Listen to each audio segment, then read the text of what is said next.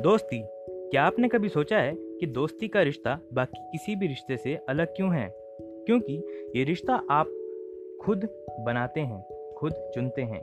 जी हाँ इस रिश्ते पर आपका अधिकार होता है कि आपको किसे मित्र बनाना है, किसे नहीं बनाना। जरा सोचिए, हमें कभी भी खून के रिश्ते चुनने का मौका नहीं मिलता।